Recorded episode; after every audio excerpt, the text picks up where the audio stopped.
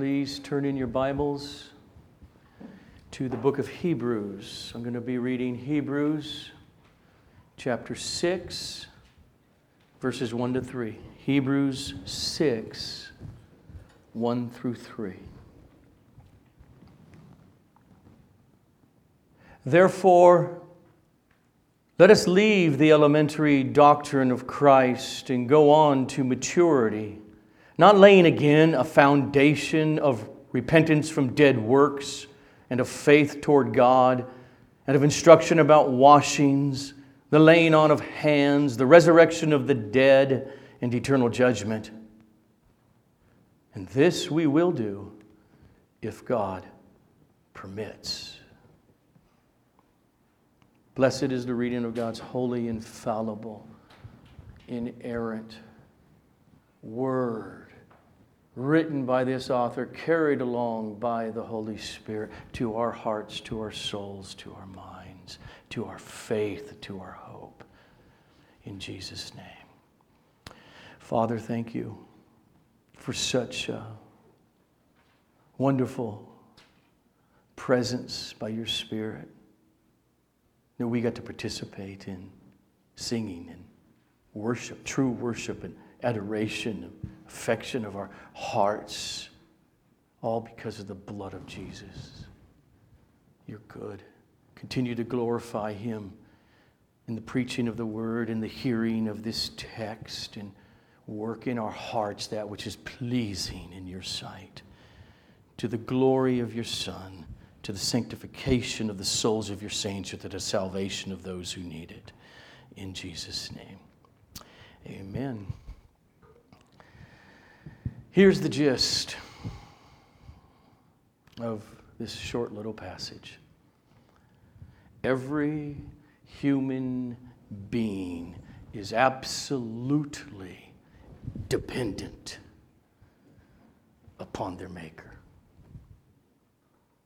much more than they know, much more than any of us who even say those words think we know. Right there in verse 3. If God permits. So we're going to get there. But first, notice Chapter 6, verse 1 begins with the word therefore. In other words, remember the context based upon what we've seen the last couple of weeks, based upon verses 11 through 14 of chapter 5. Therefore, let us go on to maturity. In other words, the context, remember, because you have become dull of hearing, eh, you reverted back to being baby Christians. You're immature. Therefore, therefore what? Therefore, he exhorts the readers to leave the elementary doctrine of Christ and go on to maturity, not laying again a foundation of these six doctrines he lays out. So, first, what are these? Six doctrines he lays out that are foundational, he says. And he says, leave them behind. Go forward. First, let me just say there are two main views on what he's referring to out there and people thinking through this text. One, is that those six doctrines are, at the core, basic Jewish cultural and theological teachings. Secondly, or, the other view, is that no, no, no, these are basic Christian doctrines. Okay, so let's look at it. Just so you know where I'm, what I, here, here's, my, here's my take on it up front. I think he's referring to Jewish cultural Old Testament. And remember, the, the, the readers are Jews as a whole who have been converted to Christianity. And these were foundational doctrines in the preaching of the gospel to them. That's my take. So let's, let, let's look at it. First, notice there's six of them, and the way he literally does it in, in the original, he just like two, two, and two together. So the first two repentance from dead works and faith toward God. Dead works are the opposite of good works. Dead works are works that lead to death. Old Testament was clear on this, like Deuteronomy chapter 28. Do this, these dead works, and you'll be destroyed. Walk this way, meaning trust in me, trust in me, and it'll go good for you. So repentance from dead works is turning away from rebellion and a, a, lack of faith in God and turning to trusting His Word. And that leads to His second, right? Faith in God. Basic Old Testament teaching throughout. Turn from your sinful works and trust Yahweh. Second group washings, teachings or doctrines of washings and laying on of hands. Okay, now that's if you have an ESV in front of you. The, the King James Version, the New King James, and the NIV translate it teaching of baptisms. And the reason they do that, because the Greek word that's being translated is the word bap- baptismo, which is the plural of the word baptism. So we got baptisms, or remember, baptism is it's dipping in water, it's washing. So how shall it be understood? I mean, does he mean differing baptisms like Jewish proselyte converting Gentiles to Judaism through that baptism? Does he mean John the Baptist baptism? Christian baptism? The Qumran community's baptism?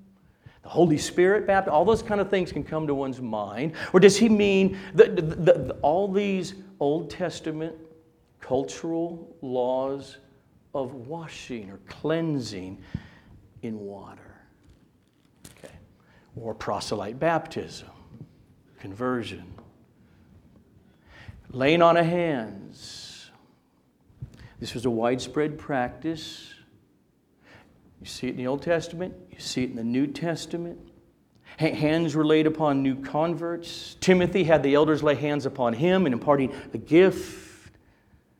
The apostles laid hands upon those in connection with receiving the Holy Spirit in the book of Acts. In the Old Testament, you have the high priest laying his hands on the scapegoat signifying taking the sins of the people and then let the goat go off into the wilderness. There's a picture of Christ, maybe. The last two the resurrection of the dead and of eternal judgment, Old Testament teachings too. Probably, I think, refers to the resurrection of individuals that we see hinted at and said in the Old Testament, of, even of the just and the unjust. L- like, for example, Daniel chapter 12, verse 2. And many of those who sleep in the dust of the earth shall awake, some to everlasting life, and some to shame and everlasting contempt teachings of the resurrection and of eternal judgment. Foundational teaching in the Old Testament and within Judaism of an eternal judgment of the just and the unjust. It's coming. All right. He says these six doctrines, leave them. Remember, two interpretive views are they basic Christian doctrines he's referring to, or are they Jewish doctrines? But we've got to bring one more thing in, I think, for me, that puts me over the edge uh, in thinking that they're Jewish, and that is this. What he's just said a few verses earlier in verse 12 of chapter 5 compared to what he says here. So, how, what are you saying, author to the Hebrews? In other words, how does his saying, don't keep dwelling on, reteaching these six foundational doctrines, how does that fit with what he said in chapter 5, verse 12? You need someone to teach you again the basic principles of the oracles of Christ. Do we or do we not? Unless he means something different in those two verses. So, this is what I think he means. The, the, the foundation that they do not need to lay again and again and spend so much time on is the religious teachings that they were brought up in as Jews, which were used in evangelism to them as the connection that you see Jesus of Nazareth is the fulfillment of all of these. And it leads to Christ in the basic Christian doctrines. The teaching that they need about the basics is how those are used as types and shadows to point you to Jesus.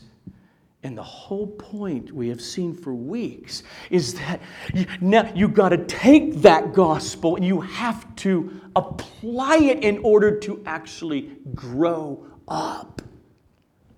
So, in the context, laying a foundation again here, I think, means they have been ignoring, they've been turning back to their Jewish upbringing, teachings, some cultural, some just foundational theological. And behind or in between the words, this is what I think he's doing because this is the problem that's happening with this group of Christians. They are feeling left out. They're experiencing a type of persecution from fellow unbelieving in Christ Jews. But that's their whole life, that's their culture.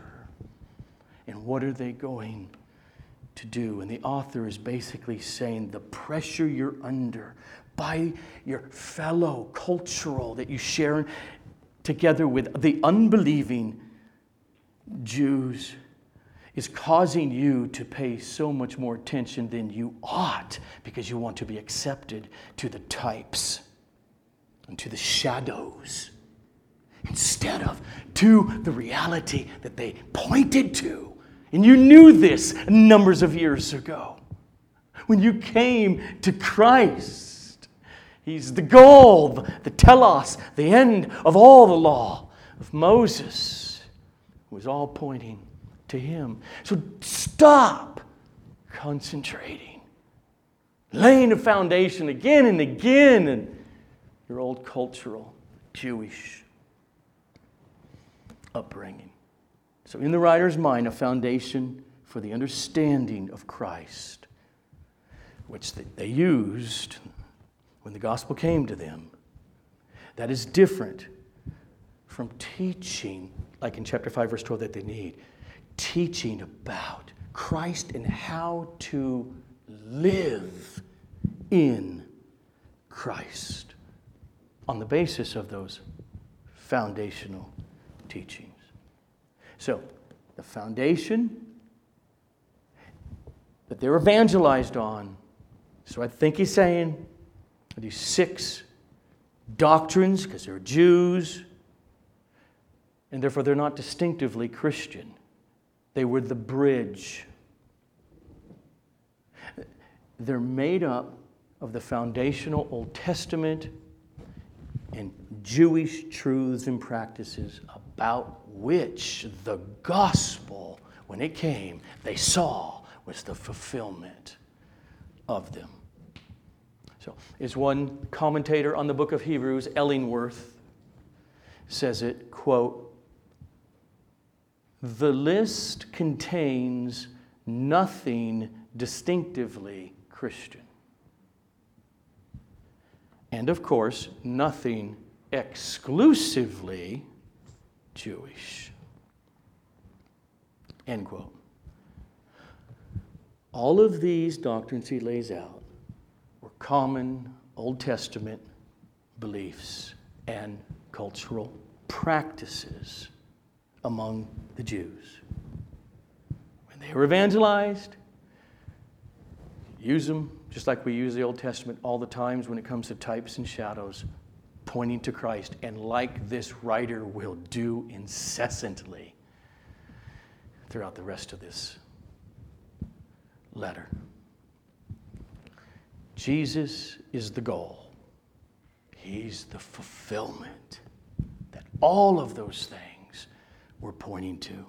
So He's saying, stop your preoccupation with these pre Christian foundations of cultural washings and theology, which does it, it's also judgment, resurrection, yes. How come? Christ is the resurrection and the life. God's determined to judge all mankind by a man, proving it by raising him from the dead. Judgment day is coming. These are the things they heard, those were the connections. Stop laying that foundation. But as we saw last week, okay, now you reverted back to being a baby, and he said in chapter 5, verse 12, you do need this. You need someone to teach you again the basic principles of the oracles of God. That is the teaching they need, is how to use the basics of Christian foundational doctrine coming out of those, and how to develop so as to mature and not remain dull of hearing and not be a baby. It's what we saw from verse 14 of chapter 5 last week. Learn how to drink the milk doctrine, because now you can't handle meat Learn how to drink the milk. How do you do that?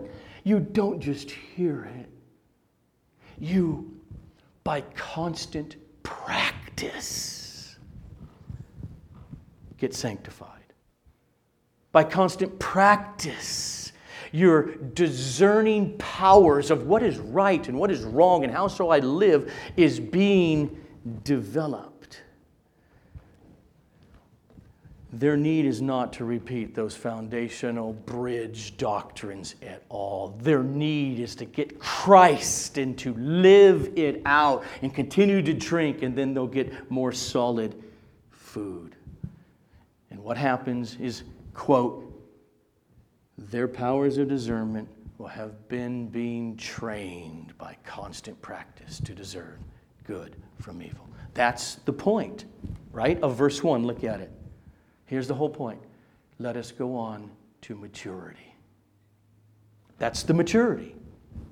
Constant practice, having your powers of discernment trained to discern good from evil. How? Seek the milk of how to live, how to live and walk and act in Christ. Practice it you don't need to spend time on your cultural background as Jews because you feel left out. You'll say it later in the book. Jesus suffered outside Jerusalem. Take the persecution of your culture, go outside the camp with Him. That's my best shot at what He's doing there. And then He seems to, depending on how you take it, out of nowhere, it just goes bam. He sets down a big, massive piece of meat. Verse 3. And this we will do if God permits. Hmm. For the first 10 years of my Christianity, I used to take that line and many many, many lines like it all over the Old Testament and all over the New Testament. I used to take them as Christianese, as just throwaway lines. That's how religious people talk, but I mean, come on. Okay, it's just how you're supposed to say it. Not anymore. I'm convinced those eight English words there is foundational to this writer's understanding of God's sovereignty. He says to them and to us, We will grow up and we will move on to maturity if God permits it. What is this if? Does that mean he, he might not permit it? He, he might not permit my pressing on to maturity? That's the question. So, first, let's notice the word this. And this we will do if God permits. So, what is the this referring to? What is that demonstrative pronouns? It's antecedent. What does he what does he mean? What's the this? Okay? I just want to pause. Just give you you can even think about it first. So, some people take it to mean those six doctrinal teachings. I said, let's leave these behind. Okay, come on, let's move on. And we may come back and teach those all over again. In other words, this we will do, teach those again. I mean, if God permits. That's grammatically possible in the original. But, but nothing changes when it comes to God's sovereignty. Because Paul says, if that were the right interpretation, which you're going to see in a moment, I don't think that's what he's talking about. But if it were, it's still, Paul says, look, if we get back, or not Paul, the writer to the Hebrews says, if we get back and, and, and, and get to teaching these six doctrines again, and we do it, oh, then we know it's only because God allowed it. Okay, but I don't think that's what he means. I think the flow of the text points to the main verb in verse 1, translated go on. Let us go on to maturity. That verb is pherometha. Strange because it's a passive voice here. He and the readers are not the subject, another is God. It's carrying this connotation, this nuance, in other words, of being carried along to maturity, meaning by God. And so the flow is let us go on by, by, by God to maturity let us do this. Here's the command. And we will do this if God permits it. So, that's my exegesis. Let's think about the implications, if I'm right, of this powerful sentence we will pursue Christ, continue on. We will start to eat meat. We will put into practice the Word of God. We will be being sanctified and, and, and, and pursuing, as he would say later, holiness as sinful Christians who, who love God and endure punishment. This is going to happen if God allows it. First observation is God is in control of your sanctification. every professing baptized believer in here, He is in control. And where He is in control, in that same driver's seat, you're not in that seat. None of us are. Listen to the way the Apostle Paul says this eh, from 1 Corinthians 16, verse 7, just a short line because the, the grammar is essentially the same as what the Hebrew writer is doing here. And it's not a throwaway line to Paul. I hope, Corinthians, to spend some time with you if the Lord permits. Now, Paul is not saying, I wake up every morning and the Lord speaks to me, oh, I'm not supposed to go today. Okay. I don't think that's all what he means. Says, this is what my desire, but he knows if it doesn't happen, God was sovereign over it. it he didn't permit it. He didn't permit it. Here, but he knows now, here's my desire. I want to get there. But he knew that if he doesn't get there, then God didn't permit it. He knew that if he gets there, God permitted it. We will go on to maturity if God permits. God decides ultimately if and at what pace or how fast we advance in spiritual growth.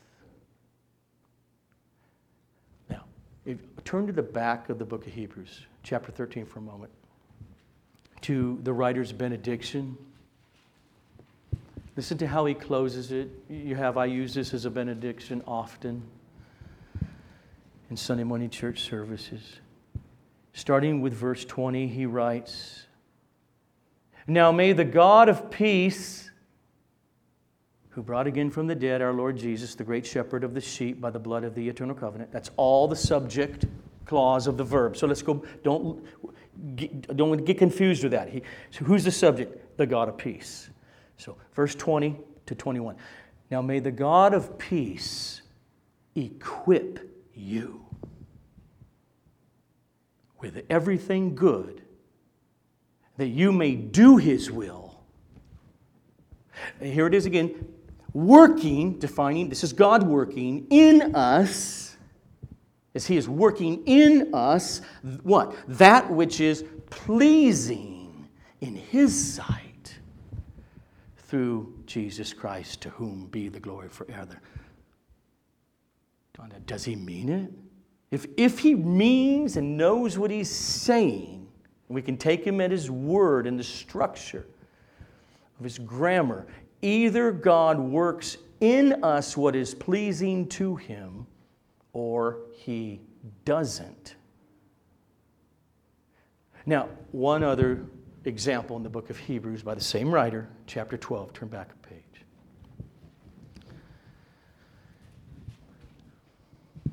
The Esau incident. Starting with verse 16, here's his flow. And, and, notice, like ours, where we're commanded to go on to maturity, here he says, See to it that no one is sexually immoral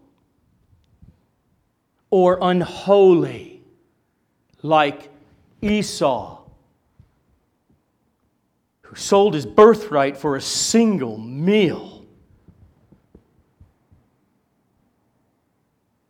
For why do you exhort us that way? Because you know that afterward, when Esau desired to inherit the blessing, wait, I want all of the inheritance, he was rejected for or because he found literally no place, meaning within him, to repent even though he sought it with tears. Esau was rejected. he so profaned the grace of God that he was no longer able to repent. Even though he had this, I want the prize. I was just hungry that day when he sold it to his brother. And God had forsaken him. The grace of repentance was removed. And so the writer to the Hebrews is warning beware of being like Esau because God governs the progress of sanctification. And He is not obligated to grant repentance to anyone. Our pursuit of constant practice, training, our that, that intuition between good and evil. In other words, our pursuit of spiritual maturity. Are you pursuing it? Okay, if you, great, keep going. It is all of grace, though.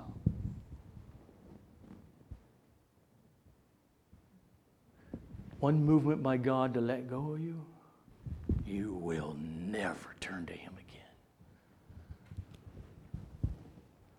We all, by nature, born into this world, born of Adam, are rebellious. And we're guilty before God. He owes no one grace. He knows no one the power of grace that changes our hard hearts, our rebellion to softness, seeing Him and loving Him who, whom we see. If God leaves us to our rebellion, like He did Esau, He has done no wrong. He is righteous. He is just to do so. We all deserve only punishment in light of our sin. We don't deserve to be rescued. So, if any of us in here have been saved, in other words, the gospel came to us that says, you can't do anything. You can't turn over a new leaf in your life, and thus God will respond and say, You're good enough now, and I'll save you. You heard God's good news of Jesus Christ. That the eternal God, the Son, became a human being in order to uphold God's glory, to save you, and saving you in it. It took His substitutionary death where the Father slaughtered His Son in His true humanity for sin and you heard it. And you heard God raising from the dead with all these testimonies. And in hearing, you believed. Is that you? You're saved. And it is, it is all of mercy and grace, 100%.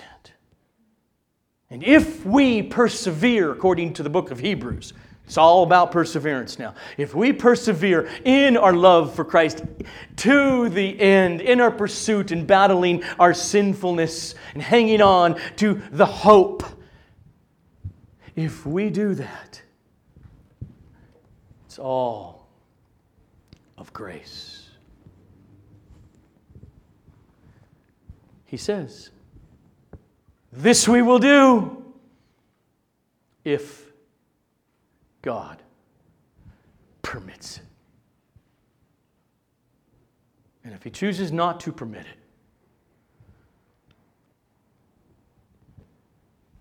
He's not coming against anyone's good, God, Christ centered, loving will.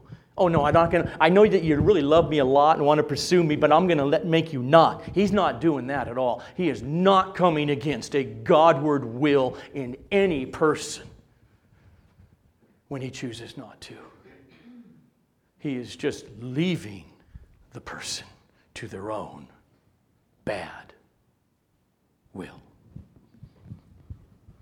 When we are moving toward maturity, hunger for God, we should just wring our hands with like, that is amazing. Lord, thank you. Thank you that I woke up again. When you, and, and as you sin, because we all do, you, you, you're, you're, undone and will be to the end, dear Christian. But you say, oh, gosh, help me. That cry itself, you should say, thank you that that's in me today. Because that's all owing to his present, ongoing, powerful grace. Now, let's do what some of the Puritans in the 1600s used to do a lot in sermons. I don't do it this way a lot, but okay, there you go. Exegesis, application. Uh, let's do it this way. Now we're getting the larger theological. Okay, theologically, what, what are you saying? What's happening here? What's behind this? So here we go. There's a difference between God's will of decree and his will of command.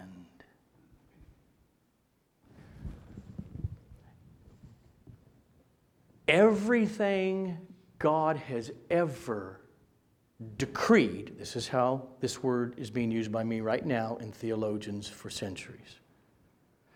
When God decrees something to be or come to pass in His creation, it cannot not happen.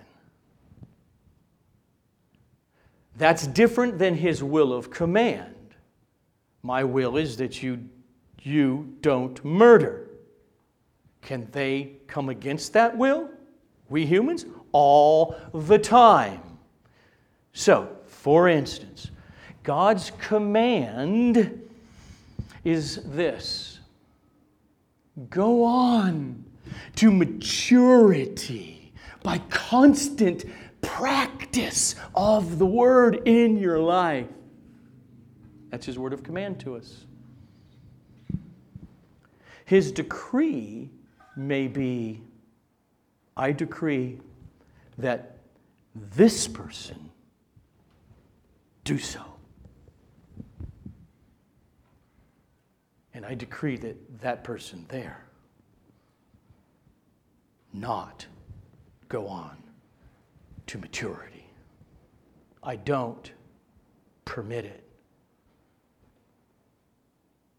Okay the, the clearest illustration of God's decree and God's command, these two distinct wills within God, the clearest is the death of Jesus.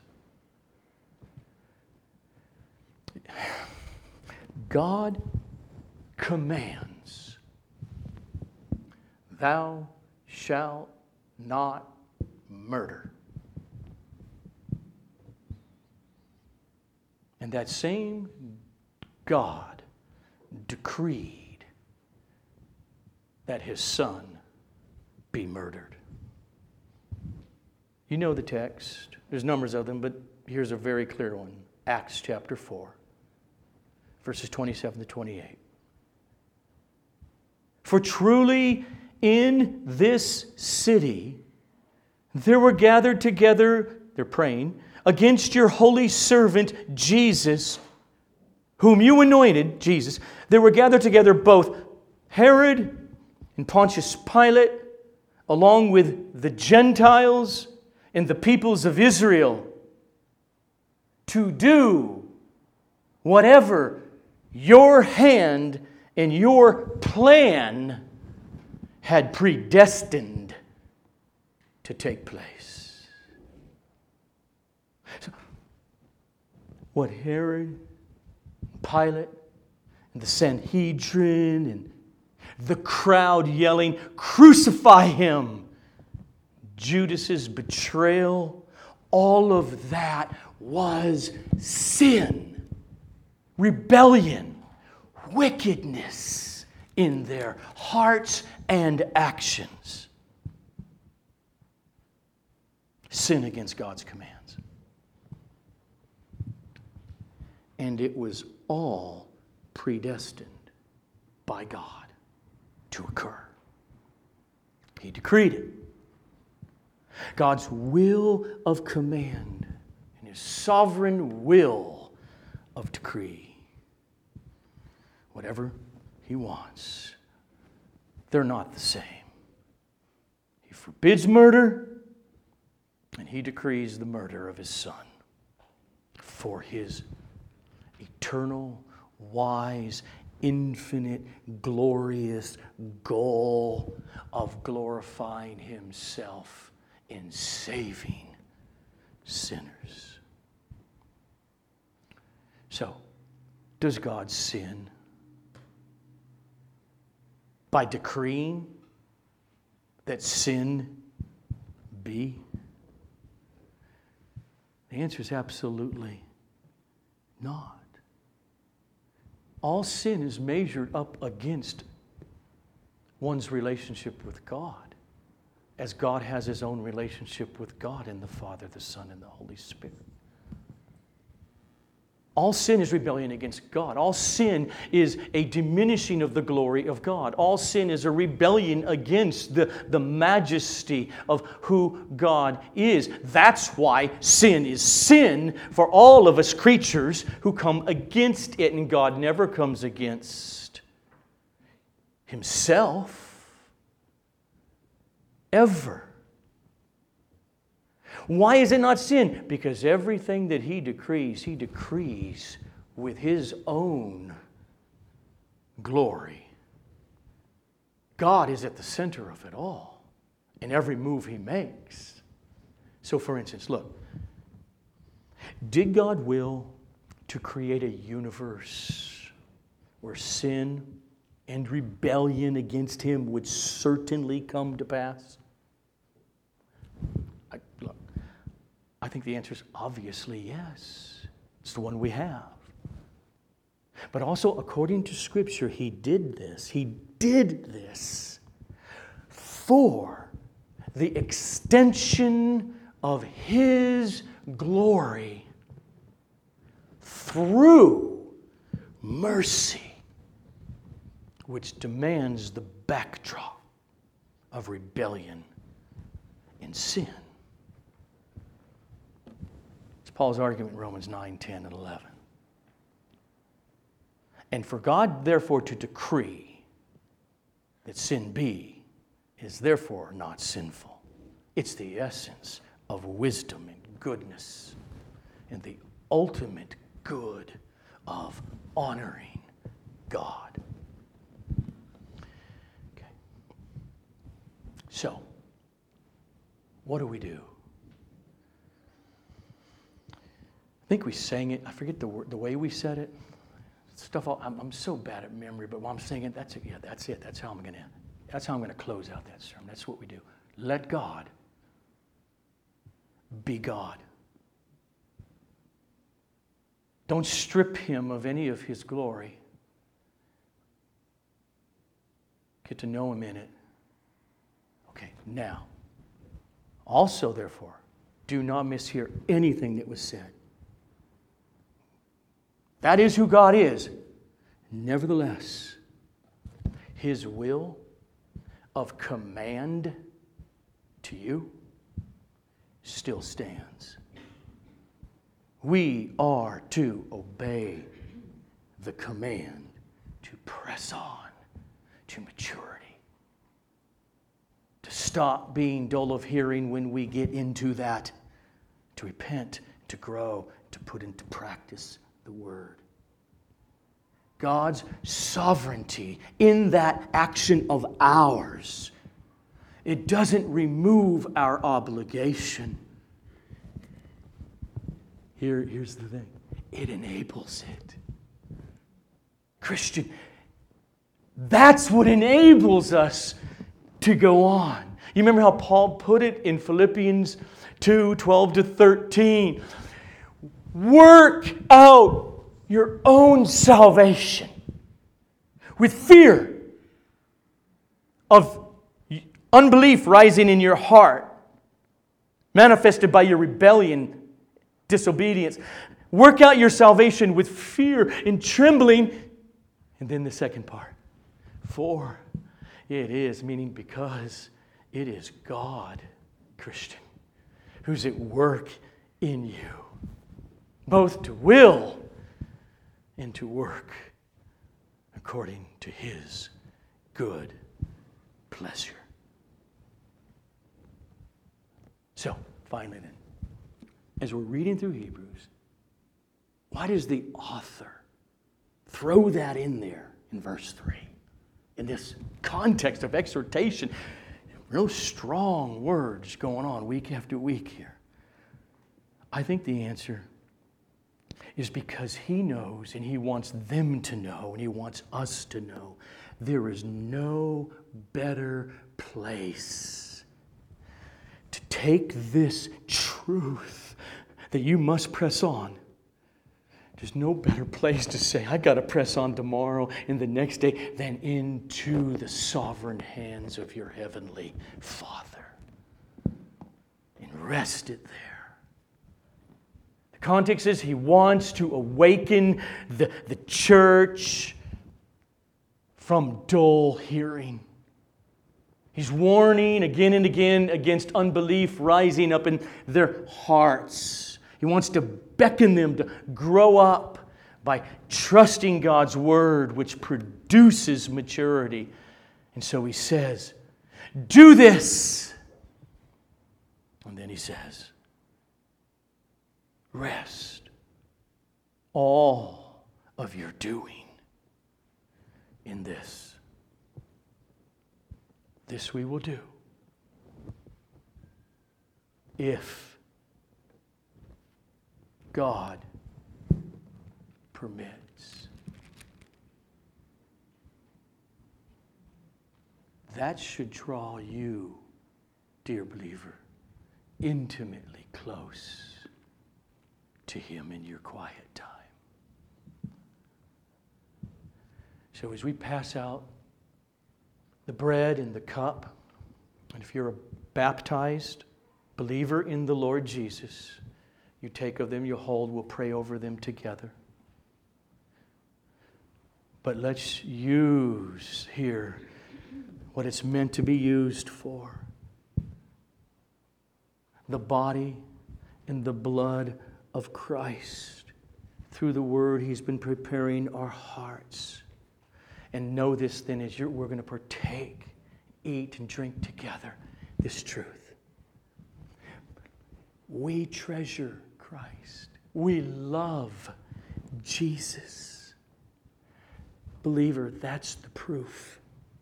If that's true of you, that's the proof of God's sovereign work of grace in you.